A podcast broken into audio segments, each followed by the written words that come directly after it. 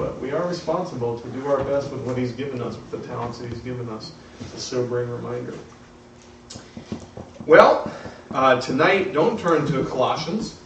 You got a little taste of Colossians this week in your Sunday school study if you made it through the first week. But turn, uh, we're just going to stay in Daniel tonight. You know, there's there's so many ways that we could have direct. I could have directed this, and really most of the information that um, I, I, need us to be aware of as we continue through Revelation, we can find in Daniel. I may still take another service and, and go through some more Daniel and Matthew 24. Um, these are um, associate passages that really kind of bring all the, the information together. Then you have the passages in First and Second Thessalonians as well that talk about end times and uh, many more. Um, tonight's again is more informational, but as we continue through the details of the book of Revelation, even like we had this morning with the seals, um, timelines, personalities like the Antichrist will continue to be referenced. And so we need to know the scope of the biblical data to better understand our what we believe is the accurate, the most accurate interpretation of these individuals and events. That's why we hold to a pre-tribulation, pre-millennial position. And uh, we're going to look at passages in Daniel tonight. You can, we'll start at Daniel 9, so you can you can start there. Turn there. And we're going to gain more understanding of why we hold to this pre-trib, pre-mill position of interpretation of Scripture. Um, these are, it, it, would, it would be nice if we could go to Revelation and God, it, it, was spelled out, okay, seven years of tribulation, and the seal judgments are here. And even if God maybe had given us a chart, now there are some people that have made charts that almost act like it's inspired, but they're not. uh, we don't find God didn't give us a nice drawn out chart within Revelation. So as we're working through these passages and even the seal judgments, uh, I realize that questions may come to mind like, well, why does Pastor say that there is seven years in the tribulation? And why does he say that the seal judgments, from uh, the best interpretation, is that that happens at the first half of the tribulation? Um, and that's where we pull in details from, from Daniel. Um, this is something that we have to be humble about and careful about in these things. We find these details more from practical application and putting these things together than, than just finding one verse that says um, tribulation is seven years. And that's why um, we, we always we, we hold to our end times positions, um, you know, with with commitment certainly, uh, but we can understand at the same time when other folks um, that are good people that love Jesus Christ, proclaim the gospel, would maybe adhere to a different end times um, interpretation than we would. Um, we, we, should be kind and, and genuine with those people as well because again we're taking the data and making the best interpretation that we can i had a, uh, a a professor at Bob Jones University um, that would make this comment many times. He said, I, and he was more reformed, so he, he was strongly pre mill, particularly premillennial, and he said, if someone held a gun to my head and said, Do you believe in the virgin birth? Do you believe in the vicarious atonement of Christ? Uh, um, and basically, if, if you won't reject these, then then I'll shoot you. Kind of an extreme example. Then he said, Go ahead and shoot, because I'm not I'm not moving on those things. Those things are concrete. We, we believe in those. He said, if that same person said, change your position as a pre tribulationist, he might say, well, we might have a little room for debate on that. because uh, it, it's not it's something that we come to based on the full data, but it's not specifically stated, and you'll see what I what I mean on that. So we do hold to a pre-trib, pre-mill position, and I'm confident in that. But at the same time, um, you may see some things that, that are uncomfortable, but in the best context, make the most sense as far as some of these years and, and why we hold to this position. Okay? So let's talk about Daniel's 70th week, first of all, as the seven year tribulation. I should mention something else here, too, as we get into numbers and things. I'm not a prophecy expert, okay? You could go listen to David Jeremiah or something like that. He, has got better maps than I do and things. And I'm also not a great mathematician. So I'm, I'm, I'm really trying to keep this as basic as possible. If we have time, we'll take some time for questions. But I will admit to you, uh, because the scope of prophecy is so broad, there may be some things where I say tonight, I'll write that down and I'll get back with you maybe next week or we can talk about it personally because uh, I'm not prepared tonight to talk about every aspect of prophecy, but to give us a background for the revelation and the tribulation so we can have a better understanding. So, where do we get the idea for the tribulation period that it's seven years? Um, one important passage is Daniel 9, verses 24 through 27. He says, 70 weeks are decreed about your people and your holy city to finish the transgression, to put an end to sin, to atone and to atone for iniquity, to bring in everlasting righteousness, to seal both vision and prophet, and to anoint a most holy place. Um, 70 weeks are what many of the translations say. I don't know, does any, any of them say 77s? I know the ESV does not. Any, any translations that you have? Probably most of them are 70 weeks. Well, this actually describes, in terms of, of units of seven, actual years rather than weeks. Let me explain that. In Hebrew, 70 weeks is literally 77s. That's what that means in Hebrew. Um, the weeks are referring to periods of seven without specifying what the units of time are. In other words, the Hebrew word for weeks actually means seven, and it doesn't specify is it weeks, is it days, is it years? It's 77s. Okay? I, because of that, I think that week is in some ways an unfortunate translation it's understandable, and many times people are trained to understand that this is referring to a prophetic week in verse 24. And those prophetic weeks translate into years. A lot of people understand that, but unfortunately, not everybody does. So when they read 70 weeks, there are still those that think, okay, well, I know how many days are in a week, and so this must be um, a, a, time frame, looking at a calendar, things like that. 70 weeks doesn't seem like that long of a time. so we have to look at context to really understand why we take the position that these 70 weeks are years. And so we're going to talk about that.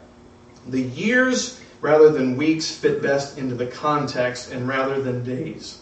So think of it not as 70 weeks, but the actual Hebrew means 77s. We all clear on that? Okay. Um, so, with that understanding, those sevens again fit the context better, talking about years than days.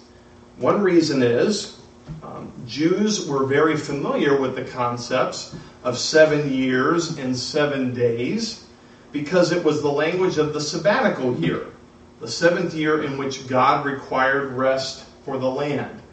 So there was already a background where when they heard this word seven and they saw this Hebrew word, they would either be thinking years or days because of um, how God had worked in His law and His expectations in the past. Um, so that, that, that language of that sabbatical year was God's expectation of rest every seven years. So there's only two types of sevens really mentioned in the Hebrew Scriptures, and that's sevens of days and sevens of years. There's no sevens of weeks um, in, in context and in the actual definition of the word. So, um, the events then that are continued to be described as we continue to read through these, let's just continue verse 25. Know therefore and understand that from the going out of the word to restore and build Jerusalem to the coming of an anointed one, a prince shall be seven weeks or seven sevens. Then for 62 sevens Again, that's the actual translation of the Hebrew, not weeks. 62 sevens, It shall be built again with squares and moat, but in a troubled time. And after the sixty two sevens, an anointed one shall be cut off and shall have nothing. And the people of the prince who is to come shall destroy the city and the sanctuary. If all this is referring to days rather than years, that is not enough time to have all this happen. It's just impossible. There's too much going on here. So, in context, then, this must really refer to years. And so that 77, now for those of you that really enjoy mathematics, this is your opportunity. 77s is 490. Okay, very good. So 490 years is what we're talking about. And it says it's decreed. That Hebrew word really has the idea of cut out or carved out by God. In fact, this is a specific time. These 490 years are a time carved out by God for his specific purposes in regards to a specific people. And this is important to understand with regards to this understanding of prophecy. He says, Your people and your holy city. So the context here is God's specific purposes for the Jewish people in Jerusalem. Make sense? Okay. Um, before we go any further, and again, this is more informational tonight, so it's a little different. Any any questions? I'll do the best I can on this. Yes. so if this seems to be pretty common amongst biblical scholars, when they do a, a recent revision, like ESV or maybe even New King James, why don't they put it as accurate as they can versus still stating what the old term means versus what we understand today? Um, I actually found myself wondering that as I was studying for this. And that, that'll be one of those things I, am not sure. I, I, think, I'm guessing now, and I'll have to look, have to do a little more research on that because I'd have to check with each the stated purpose of. You, you can find these things online with the different versions and why they interpreted it in, in a specific way. I'm not really sure, except that 70 weeks has become such a common way of thinking of this. And there's the expectation that we would understand that weeks actually mean um, prophetic weeks, which would mean years. Um, but as I'm thinking through this, I think you know 77s would be easier as far as a pastor to explain this rather than try to explain because weeks you just think seven days and not always. And for somebody who's not um, accustomed or, or hasn't been exposed to much scripture, they would just think a seven day week. So I need to look into that some more. That's a question actually that I was wondering too, and uh, I'll find out more details soon. If any of you have any other uh, information or ideas, but it, it's a good point. Any any other um, thoughts or concerns? Does it make sense so far what I presented? So if we have these 490 years then, then uh, Daniel goes further and he gives us what are going to be accomplished in those 490, those 77s. And here's a list to finish the transgression. Now let's look at each of these. What would that be referring to? It's in context with the Jewish people here, and many scholars um, believe this is the case, and I do too because of context. Um, it's best referring to the rebellion and the apostasy of the Jewish people.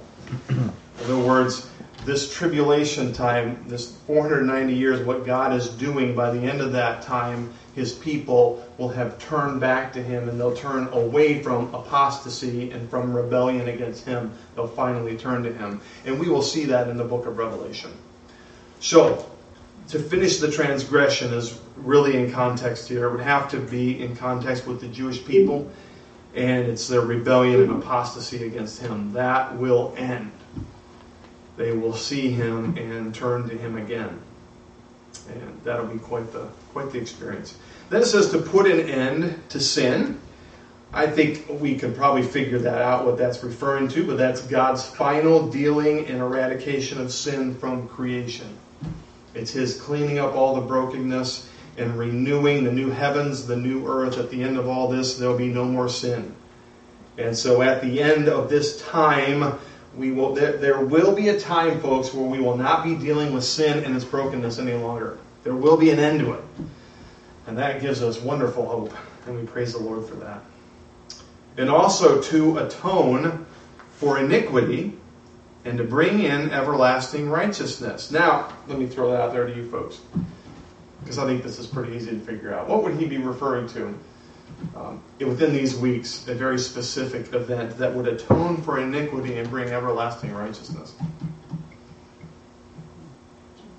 Jesus, yep. The, the, the sacrifice, the death of Jesus, his coming, um, all of that is included in this time. He, will, he atones for our iniquity. He brings us everlasting righteousness. We have Christ's righteousness that will give us eternal life, referring here to the sacrifice, resurrection of Jesus Christ.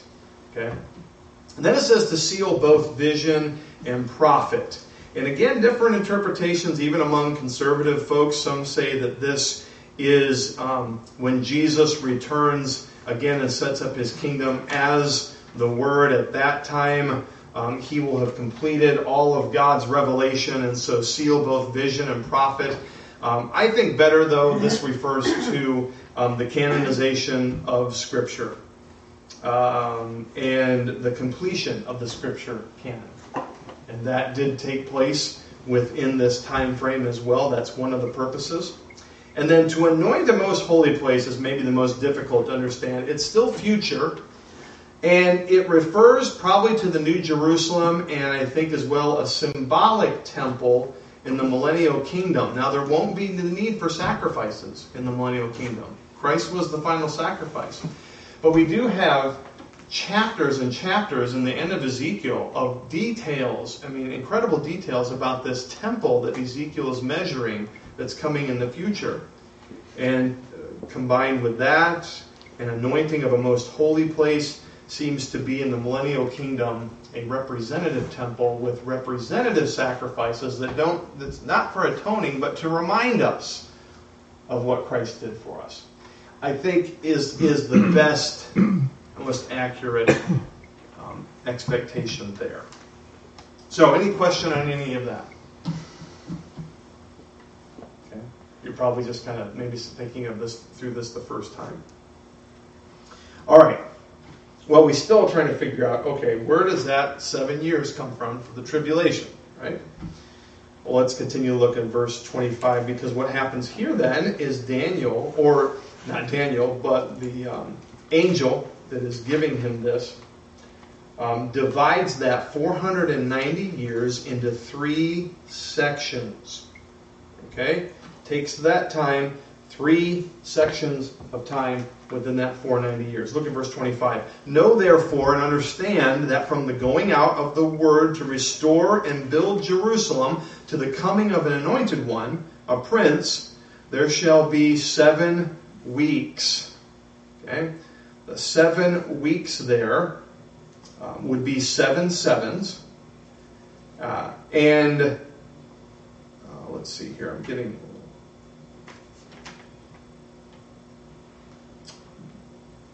Okay, losing my notes here. Seven sevens would be 49 years, right? Hopefully my math is correct on that. And what will be represented in that 49 years, that seven sevens? Jerusalem will be restored. Now, where is, where is the Jewish history at, or the Jewish people at this point at the writing and the prophecies of Daniel? Well, they're still in captivity.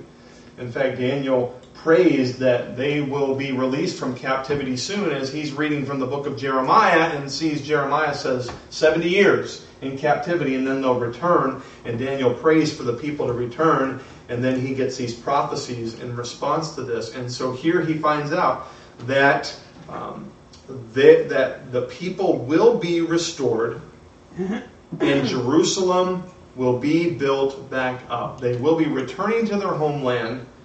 And that represents that first then 49 years, the return of the Jews to their homeland, and the rebuilding of the temple, and the city as well. And of course, all of that took place. Uh, Nehemiah built the walls. They had already built the temple with Ezra there, and that took place exactly as was forecast by the angel to Daniel in the, those 49 years. Then the next here, Then for 62 sevens, which is, by my count, 434 years, this is the second section of time, it shall be built again with squares and, and a moat, but in a troubled time. And after those 62 sevens, again, that 434 years, an anointed one shall be cut off and shall have nothing. And the people of the prince who is to come shall destroy the city and the sanctuary. Its end shall come with a flood, and to the end there shall be war, and desolations are decreed. What is this second period then? This uh, seems to best represent the period between the reestablishment of Jerusalem and the temple as a starting point to the coming of Christ, his death.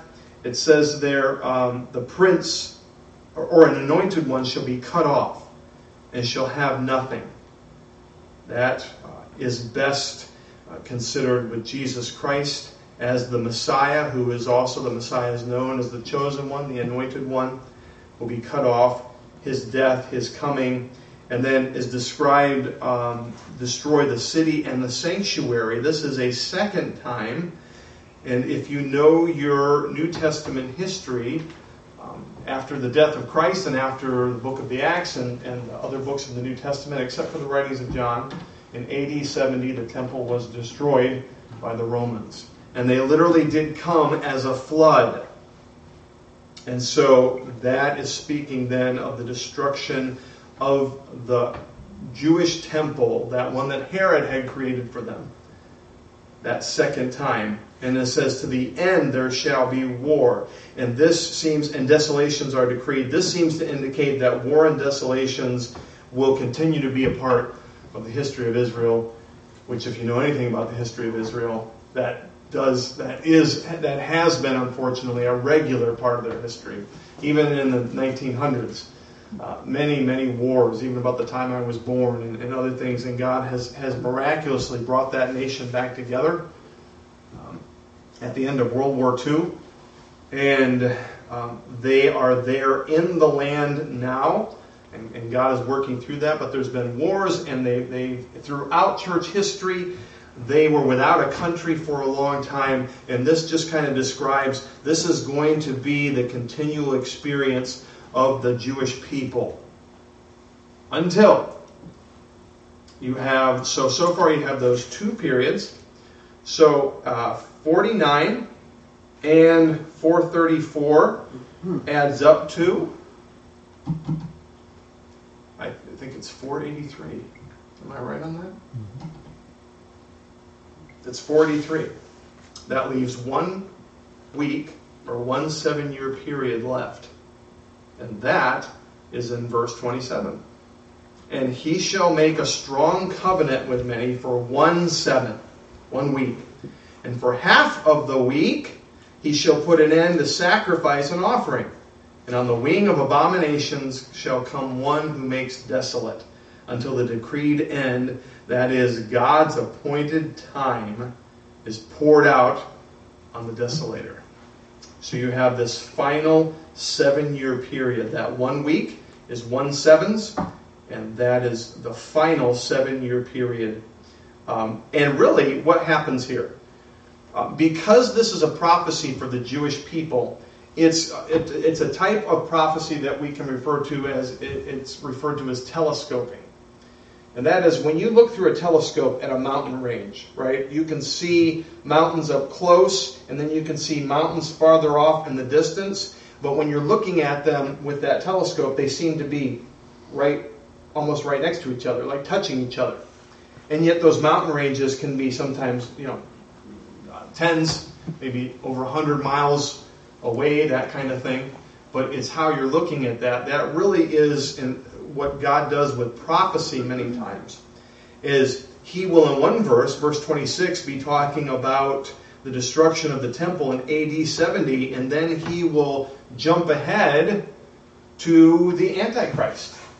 That's that mountain range is separated, but in the prophecy, it looks like you're, you're kind of looking at the whole thing.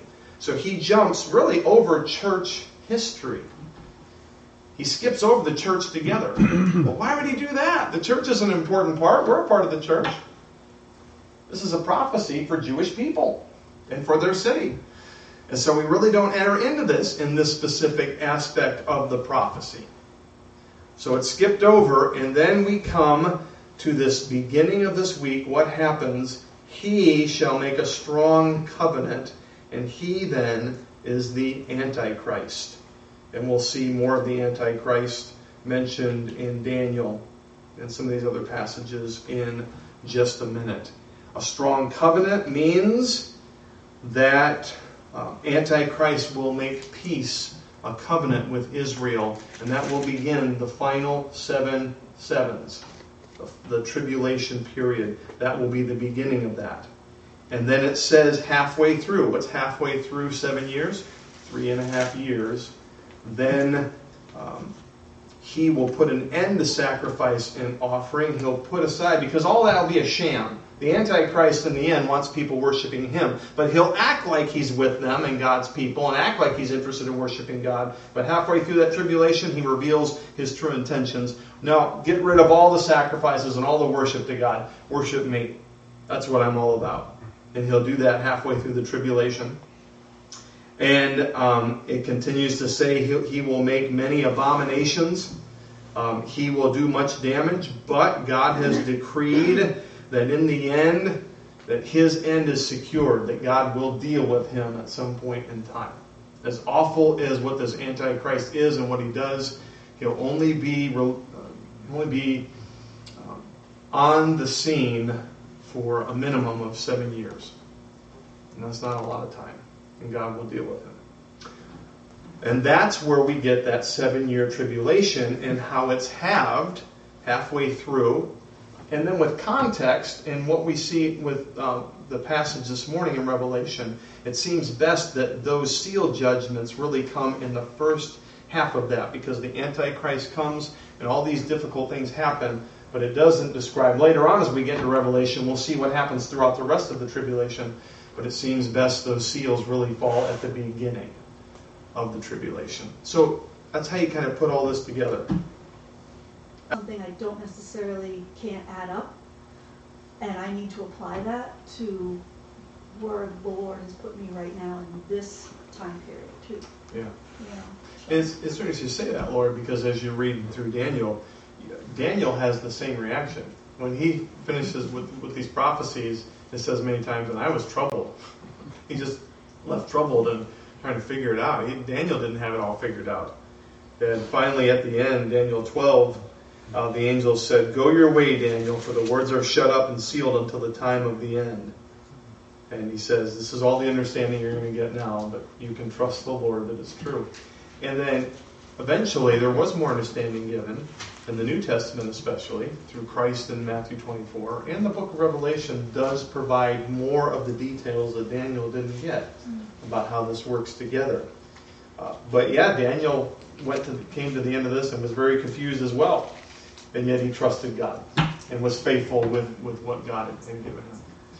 Um, so there's that aspect, but uh, again, the other thing, that, the point that you all are making as well, that I want to be careful on the other side of it, is sometimes people can give so many, so much information and give the, the seven year tribulation, and you know you've got the book series Left Behind, which you know my boys have enjoyed or Arden's read through, um, but some of these numerical details they can just put out there and say, well, it, it almost you almost feel like you can go to Daniel and Revelation and it just says seven year tribulation and things and people can get a little put off by that, a little, like Warren was saying, a little concerned.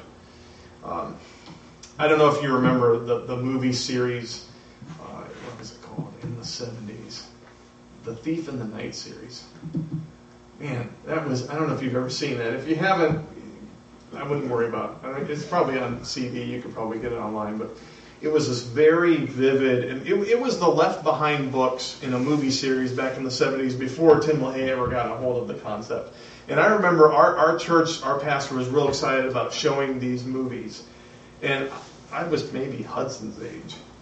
And these things were vivid and dramatic. I mean, you had guillotines, and you had people that was uh, part where a lady was put into the guillotine and then a, a, huge fierce thunderstorm scared everybody away and she's just there hoping that the i mean it scared me to death as a child and all these different details. And the more I, I got into this and, and became an adult and studied through this, I'm like, okay, I see where they get all these details, but I need to be careful with people to let them know where we understand so so that we have a full understanding of Scripture and that we're gracious to those that come to things a little bit differently than, than we do on this particular issue.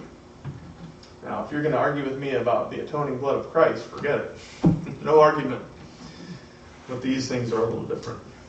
Yes, Andy. So I think you just hit on a point that really clarified things for me, is that the prophecy that Daniel's been given, these are the words that he was given, not necessarily that he understood, but this is what he, okay, Lord, this is what you gave me. Yes. This this is what I got to work with. And then, but when you turn to chapter 10 in Daniel, it's more of Daniel talking, and then he's back to the normal in the third year, he really means the third year, Mm-hmm. right? And Yeah. when he when he uh, was mourning for three weeks, it was really three weeks, Yeah. you know, of Yes. Yes. Okay, so that's okay. Um, that yeah, that's a little more standard. Um, but when you get to these prophetic weeks, they're described in, in actual translation a little bit differently. And this is the, the best way that we can think of, more accurate way to describe them.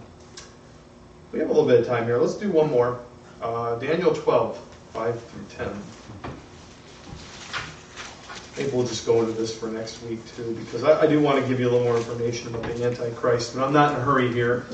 Um, well, I just want to make sure that we understand as we continue to work through Revelation the background. I would really encourage you, though, to read at least the second half of Daniel, Matthew 24. Jesus gives us a lot of information. And then you can come to me and we can kind of work through how the details work together. Um, then I, Daniel, chapter 12, verse 5, looked and behold, two others stood, one on this bank of the stream and one on that bank of the stream. And someone said to the man clothed in linen who was above the waters of the stream, How long it be till the end of these wonders? And I heard the man clothed in linen who was above the waters of the stream, and he raised his right hand and his left hand toward heaven, and swore by him who lives forever that it would be for a time, times, and a half a time. And that when the shattering power the shattering of the power of the holy people comes to an end, all these things would be finished. And that's the dealing with God's people. And then that time, times, and a half a time is best interpreted as the last three and a half years of the tribulation. Now, why would I say that? Time. Time is singular. Times is plural. And a half time. Yep. One, two, and half, or three and a half. Since, since we're talking in the context of years, then, this is where we, we get that. And also remember that we've just looked at a passage that said half of seven years. So we know it's three and a half. But this is another way of saying, really, in context, three and a half. Um, and that will be the second half where God will use all these things to shatter his people's pride and bring them back to him. And then I said, well, and th- th- this is what we were talking about just a minute ago. Verse 8 I heard, but I did not understand. And I said, Oh, my Lord, what shall be the outcome of these things? He said, Go your way, Daniel, for the words are shut up and sealed until the time of the end. And probably referring there until more revelation would be given in the book of Revelation at the end of the Bible. Many shall purify themselves and make themselves white and refined, but the wicked shall act wickedly. You can still expect that these things are going to continue to go on, so you just serve faithfully. There'll be those that are faithful to God, those there'll be those that are wicked. But none of the wicked shall understand, but those who are wise shall understand. Those that seek after knowledge from God will eventually uh, be given that. And we, folks, we have more privilege and understanding from God's Word today than Daniel did back then. Are we going to be the wise that seek to understand? God will give understanding.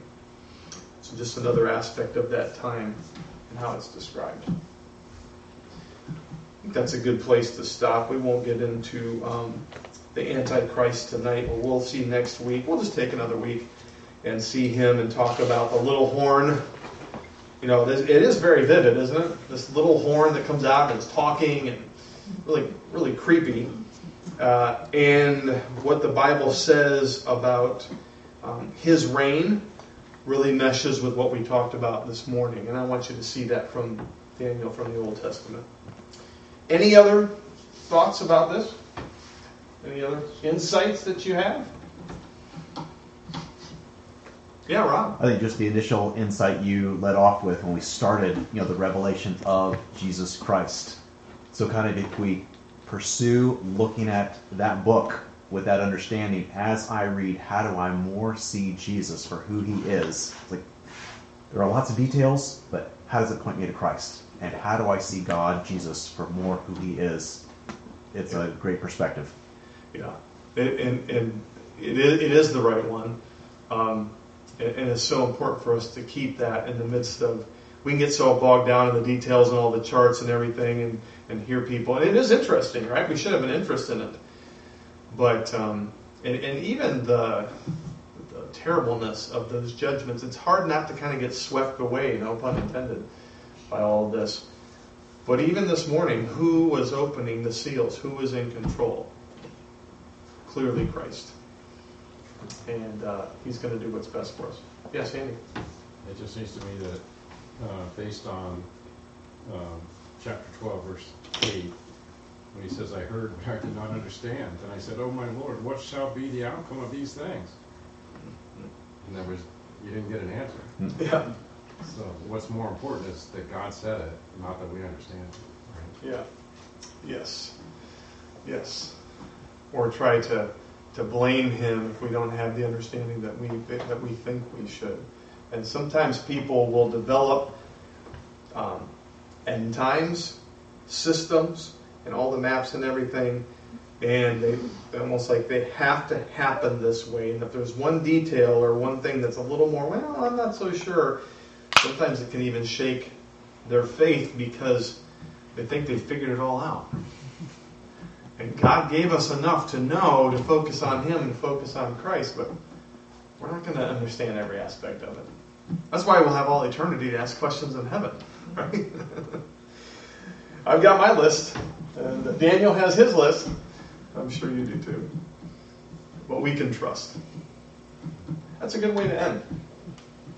Lord, thank you for the opportunity to just give further understanding, but realize there are limits to our comprehension. And that shouldn't make us fearful because you are, in the end, although you've given us your revelation, you are an incomprehensible God in the fact that we will never understand everything about you.